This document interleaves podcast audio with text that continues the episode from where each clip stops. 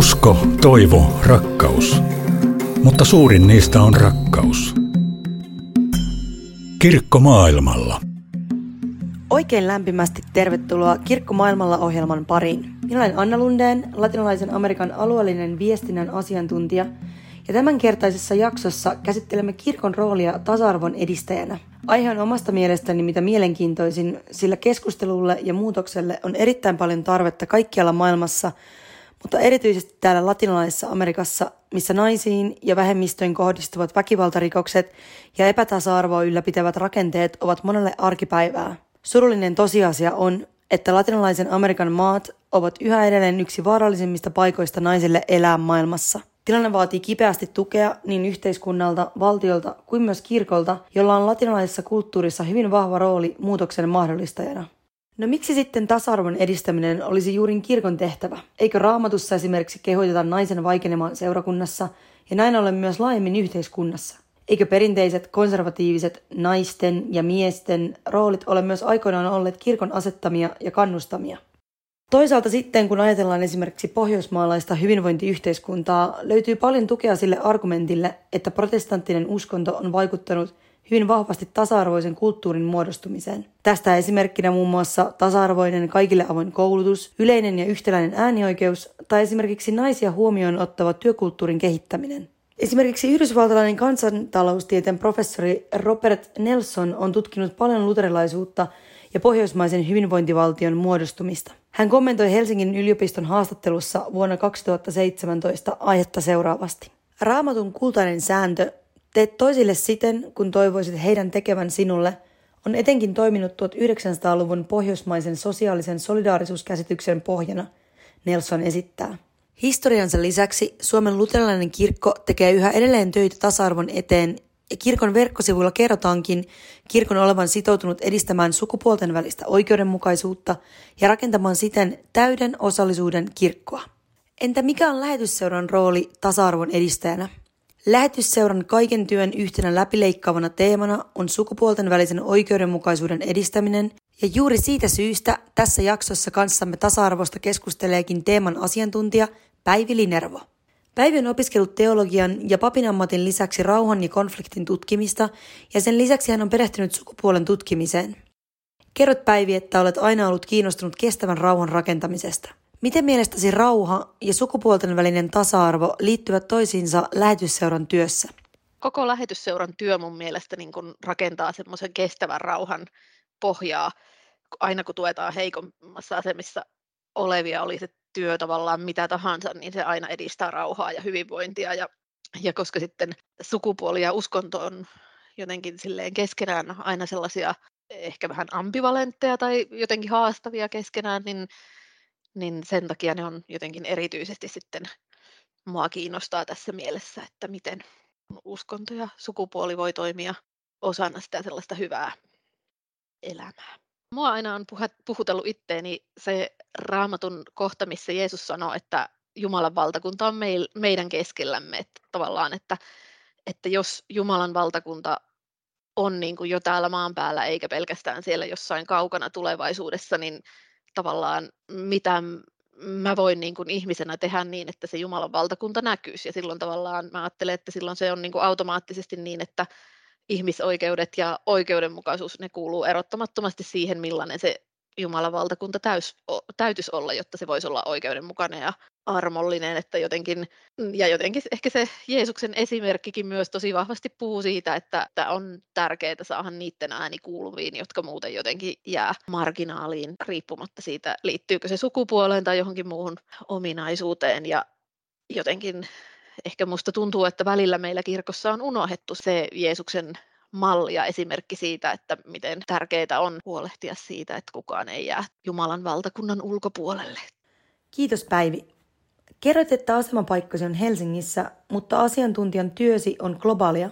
Mitä kaikkea työtehtäviisi siis kuuluu? Työskentelen yhdessä kaikkien kumppaneiden kanssa niissä kysymyksissä, mitkä liittyy sukupuolten väliseen oikeudenmukaisuuteen. Ja tuota, konkreettisesti mun työ on neuvotteluja kumppaneiden kanssa yhdessä pohtimista, että miten voitaisiin paremmin huomioida sukupuolten välinen oikeudenmukaisuus ja sitten koulutusta jonkun verran ja sitten myös sellaista vertaisyhteyksien luomista ehkä kumppaneiden välillä, että samankaltaisissa tilanteissa olevat kumppanit löytäisivät toisensa. Ja ylipäänsä se, että nämä kysymykset tulisi näkyväksi sekä lähetysseuran omassa organisaatiossa, mutta myös sit siellä kumppaneiden työssä ja sitten ihan semmoiset niin sukupuolten välisen oikeudenmukaisuuden linjaukset ja käytännöt niin kuin tavallaan lähetysseurassa itsessään, niin ne kuuluu sitten mulle. Kiinnostaisi kuulla, millaisena sitten näet kirkon roolin ja toisaalta myös velvollisuudet tasa-arvon edistäjänä. Voisitko antaa vaikka muutaman konkreettisen esimerkin? Konkreettisesti nyt tässä mä ajattelen, että, että joskus me ehkä täällä Suomesta käsin unohdetaan, että miten merkittävä arjen tai osa arkea niin kuin kirkko monessa yhteisössä on. Ja, ja mä jotenkin ajattelen, että, että sen takia nimenomaan kir- kirkoilla on tosi tärkeä rooli siinä, että edistetään sitä kestävää rauhaa sen tasa-arvon tai oikeudenmukaisuuden kautta. Että varsinkin kun kirkolla on pitkään ollut niin jotenkin vaikea suhde sukupuoleen ja tavallaan niin se tulkinta on ollut niin pitkään sellainen hyvin mieskeskeinen tai patriarkaalinen, miten uskontoa on tulkittu ja uskoa, niin jotenkin ajattelen, että siinä mielessä erityisesti niin kuin kirkoilla on tosi tärkeä rooli tavallaan normalisoida se oikeudenmukaisuus ja tasa-arvo, mikä on ehkä jossakin vaiheessa historiaa vähän sitten unohtunut tai jäänyt huomiotta. Mitkä sitten voisivat olla kirkon vahvuuksia tasa-arvon edistäjänä? Millaisia olisi ne kirkon arjen teot? Ehkä kirkon vahvuutena mä pidän sitä, että kirkko tavoittaa ihmisiä paljon ja tosiaan kirkon perusarvoina on kuitenkin se armo ja oikeudenmukaisuus ja ää, jokaisen ihmisen niin kuin ainutlaatuinen arvo, että, että tavallaan että tämä nousee niin sieltä kirkon sanoman ytimestä jotenkin, että mä ajattelen, että se on jo hirveän iso arvo sinänsä, mutta ehkä semmoisia ihan konkreettisia asioita. Mä muistan joskus, kun juttelin itse asiassa kolumbialaisen papin kanssa siitä, että miten niin kuin, esimerkiksi sillä kielen käytöllä, minkälaista kieltä niin kuin Jumalan palveluksessa käytetään ja miten Jumalasta puhutaan, että onko Jumala niin kuin, puheissa sellainen, niin kuin, käytetäänkö sellaisia termejä niin kuin Herra ja kuningas ja sellaisia tavallaan niin kuin, tosi vähän niin kuin jopa sotaisia ja semmoisia voimakkaita vai käytetäänkö sitten enemmän sellaisia termejä Jumalasta, mitä myös on tosi paljon raamatussa ja pyhissä teksteissä, että Jumala vaikka huolehtii tai kerää niin kuin kana emo poikaset siipiensä suojaan tai niin kuin, että minkälaista kieltä me käytetään, niin sillä me jo luodaan sitä todellisuutta. Et mä ajattelen, että ne on niin kuin aika pieniäkin asioita, millä kirkot voi vaikuttaa. Mä myös ehkä ajattelen, että ihan semmoinen niin selkeä niin kuin sen ääneen sanoittaminen, että, että on väärin syrjiä ihmistä jonkun ominaisuuden perusteella, niin se on niin kuin tosi tärkeää, että kirkko antaa semmoisen selkeä, selkeän viestin Kiitos. Tuo kielen käyttäminen on kyllä erittäin hyvä pointti, mitä ei ehkä aina tulla edes ajatelleeksi. Mitä sitten kun puhutaan sukupuolten välisestä tasa-arvosta, niin luonnollisesti tärkeä osa keskustelua on myös esimerkiksi seksuaalivähemmistöjen oikeudet. Aihe herättää usein paljon keskustelua, joskus myös aika kiivastakin sellaista kirkon sisällä. Niin miten itse koet asian? Onko tässä jonkinlaista ristiriitaa kirkon työn ja oppien kanssa? Mun mielestä siinä ei ole. Siis mun mielestä tavallaan tämä on ihan selkeää, että totta kai kirkko on niin kuin, äh, kunnioittaa jokaisen ihmisen luovuttamatonta identiteettiä ja luovuttamatonta ihmisarvoa ja mulla tämä palautuu niin kuin tavallaan siihen luomisteologiaan, että kun Jumala loi, mitä kaikkea Jumala loi, niin Jumala aina sitten katsoi luotuaan ja sanoi, että se oli hyvä. Niin kuin tavallaan, että kun ihmi, Jumala luo jonkun ihmisen ja katsoo sitä ja sanoo, että se oli hyvä, niin miten tavallaan me voitaisiin niin kuin muina ihmisinä sanoa, että siinä on jotakin vääränlaista siinä Jumalan luomistyössä. Et en, et niin kuin, mä en niin kuin henkilökohtaisesti näe tässä mitään ristiriitaa, mutta mä toki tiedän, että meidän kirkossa tähän liittyy paljon ristiriitoja. Ja mä luulen, että osittain ne liittyy just siihen, että tavallaan on vaikea nähdä sen yli, mikä se meidän perinne on ollut siinä, että miten me on tulkittu raamattua, että kauhean pitkään ei ole niin tiedostettu sitä, että voi olla muitakin sukupuolia, vaikka kun nainen ja mies, niin sitten myöskään niitä ei ole ollut siinä meidän perinteisessä raamatun tulkinnassa. Ajattelen, että me helposti niin kuin ajatellaan, että vaikka ne raamatun muutamat kohdat, missä jotenkin mainitaan jotakin seksuaalisuuteen liittyviä, että ne on jotenkin niin kuin, äh, tarkoittaa samaa, mitä nykypäivänä tarkoittaa vaikka homoseksuaalisuus ja sitten me vedetään siitä johtopäätöksiä, niin se on aika silleen mun mielestä semmoista korvasyyhyllä tehtyä raamatun tulkintaa, että, että, että jotenkin niin kuin, että ei, että tavallaan, että se sopii siihen ehkä siihen omaan mielikuvaan, että mitä ehkä on ollut, mutta se ei välttämättä sitten kanna sen pidemmälle. Ja sitten joskus mua vähän harmittaa näin teologina sekin, että jos me mietitään, että kuinka täynnä raamattu on vaikka kohtia siitä, että miten pitäisi huolehtia köyhistä, niin sitten me keskustellaan kirkkoina kuitenkin vaikka siitä tosi paljon vähemmän, kuin sitten me keskustellaan niin kuin toisten ihmisten seksuaalisuudesta.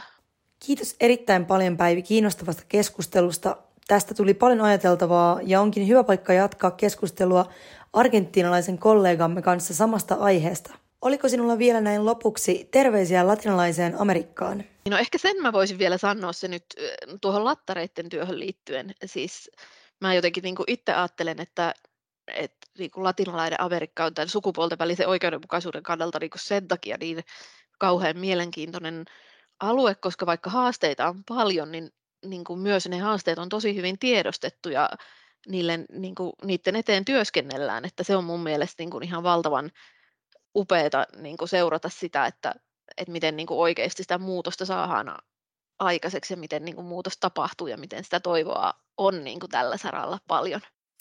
Kirkko maailmalla.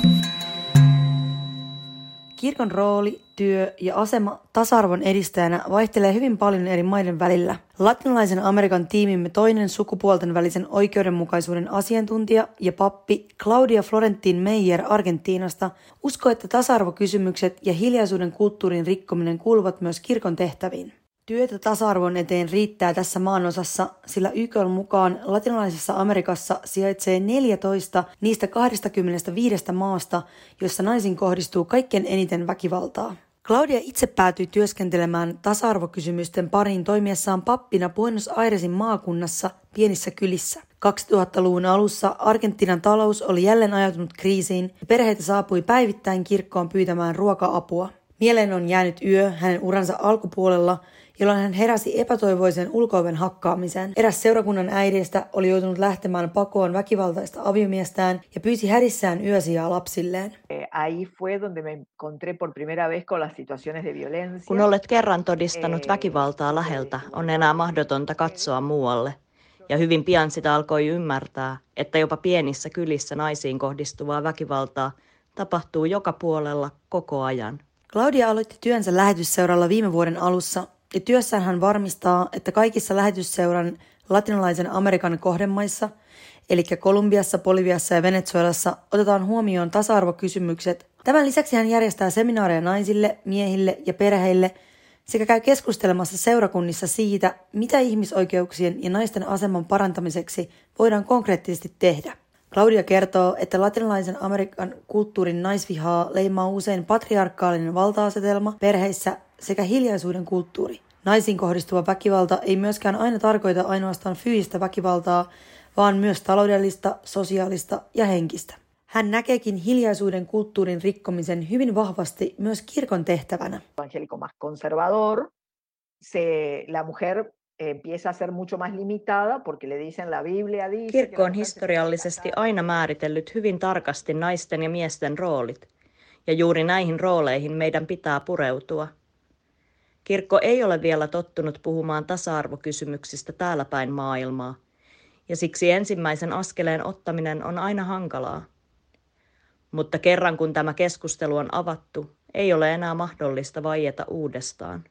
Suurin potentiaali muutokselle löytyy Claudian mukaan uusista sukupolvista. Joka neljäs alaikäinen tyttö on joko naimisissa tai äiti latinalaisessa Amerikassa, joten lapsia ja perheitä tulisi tukea enemmän ihmisoikeuksien tiedottamisessa ja toteuttamisessa. Näin muutos voisi hiljalleen saavuttaa koko kulttuurin. Epätasa-arvoa pitää yllä myös vahva kulttuurinen jako naisen ja miehen välillä, pyhä äiti ja kaiken hoitava mies. Usein naiset myös ylläpitävät itse näitä totuttuja rakenteita, ja lapset kasvavat näihin rooleihin huomaamattaan. Suurin osa naisiin kohdistuvasta väkivallasta tapahtuukin perheiden sisällä. Haluan painottaa, että lapset eivät synny väkivaltaisiksi, vaan liian usein he kasvavat väkivallan keskellä, millä on kauaskantoisia seurauksia. Muutoksen edistäminen ei ole kuitenkaan yksinkertaista, vaikka hiljalleen kirkko onkin alkanut ymmärtää oman potentiaalinsa naisten aseman parantamisessa. Jotta muutos olisi pysyvää, on hyvin tärkeää, että tasa-arvon edistäminen syntyy kirkkojen ja perheiden omasta aloitteesta. On tärkeää, että ihmiset ymmärtävät, että tasa-arvon ja ihmisoikeuksien toteuttaminen on evankeliumin sanoman mukaista. Kiitos paljon Claudia. Näihin sanoihin lopetamme tämän kertaisen Kirkkomaailmalla jaksomme. Kiitos paljon asiantuntijoillemme sekä ennen kaikkea kuuntelijoillemme seurastanne. Kirkkomaailmalla. Mainos. Ennen kaikkea Mandelan asenne ja ystävällisyys kosketti valtavasti. Miten suurmies, joka oli istunut vankilassa 27 vuotta valkoisen ylivallan edustajien toimesta, osoitti niin paljon kiinnostusta ja lämpöä meikäläistä kohtaan. Olin ehkä odottanut kohtaavani katkeroituneen miehen, joka purkaisi vihansa minuun, valkoisen rodun edustajaan. Asenne ja lämpö ovat kulkeneet ajatuksissani siitä lähtien. Haluatko lukea lisää Olli Pitkäsen kokemuksista maailmalla? Tilaa kirja Lumia Savanni verkosta basaari.mission.fi. Kirkko maailmalla.